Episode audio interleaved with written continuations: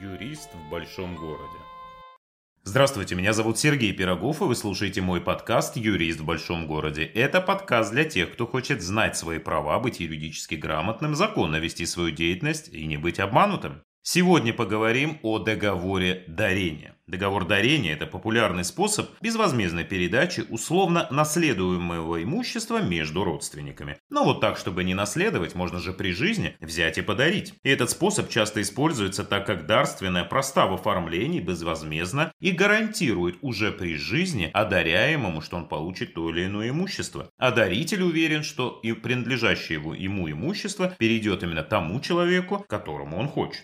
Передать в дар недвижимость или ее часть можно в любое время. Но просто передать документы на квартиру недостаточно, нужно оформить договор в простой письменной форме и зарегистрировать его в Росреестре. Некоторые пишут дарственную на родственников, например, и не регистрируют сделку. Ну вот, подписали договор и положили его в сторонку на будущее. Так вот, здесь нужно иметь в виду, что такой договор считается незаключенным. И силы своей он никакой не имеет. В будущем ваши родственники не смогут воспользоваться этим договором, пойти и подать его на регистрацию, потому что для этого нужно присутствие обеих сторон. В отличие от завещания, дарение является двусторонним договором, который требует согласия как дарителя, так и одаряемого. Договор подписывается двумя сторонами, и эти две стороны, даритель и одаряемый, идут в Росреестр и его регистрируют. Здесь нужно помнить, что регистрации подлежит не сам договор, а переход права собственности. Только с этого момента одаряемый становится собственником. Важно отметить, что дарственная является безвозмездной сделкой согласно закону при наличии каких-либо условий и тем более денежной составляющей в этом договоре, в этой сделке, то такой договор, такое дарение признается недействительным. Оно является либо мнимой, либо притворной сделкой.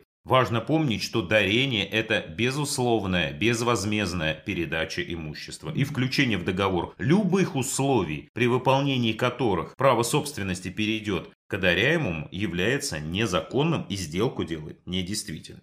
Сам по себе договор дарения может быть заключен как в простой письменной форме, так и в нотариальной. Закон говорит о том, что если предметом договора дарения является целый объект недвижимости, то договор можно заключить в простой письменной форме. Если же стороной сделки является несовершеннолетний, либо предметом договора является доля в объекте недвижимости, то такая сделка обязательно должна быть совершена в нотариальной форме. Но есть и другие случаи, когда я бы рекомендовал сделку совершить в нотариальной форме. Закон этого не требует, но если сделка совершается между людьми, которые не являются близкими родственниками, а такие сделки оспариваются наиболее часто, то тогда я бы рекомендовал такую сделку также совершить в нотариальной форме, которая в соответствии с судебной практикой оспаривается намного и намного сложнее.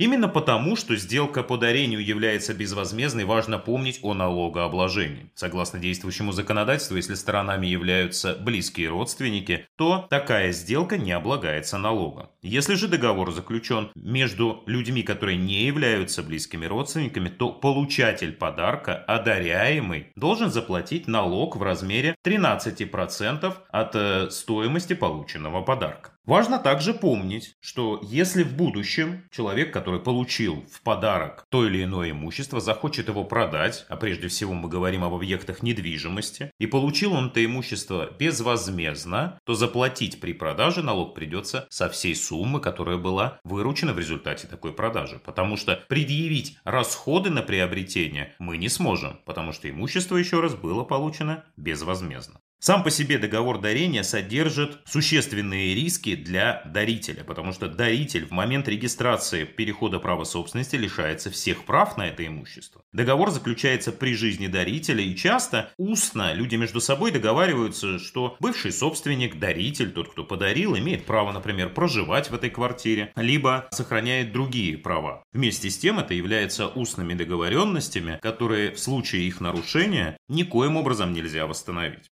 Ну и также здесь важно отметить, что если договором предусмотрена передача имущества в будущем, в этом случае закон находится на стороне дарителя, который вправе отказаться от исполнения договора, если после заключения такого договора изменилось его семейное положение, состояние здоровья, материальное положение и изменилось настолько, что это приведет к существенному снижению его уровня жизни. Однако такие существенные изменения в судебном порядке нужно будет еще доказать. Но в случае, если бы это получится, то такой отказ с соблюдением требованиям закона не будет требовать возмещения убытков одаряемому. Я думаю, теперь, если вы решили кому-то подарить свое имущество, прежде всего недвижимое, либо кто-то вам решил его подарить, вы знаете, как это грамотно сделать. Спасибо, что слушали, и до новых встреч.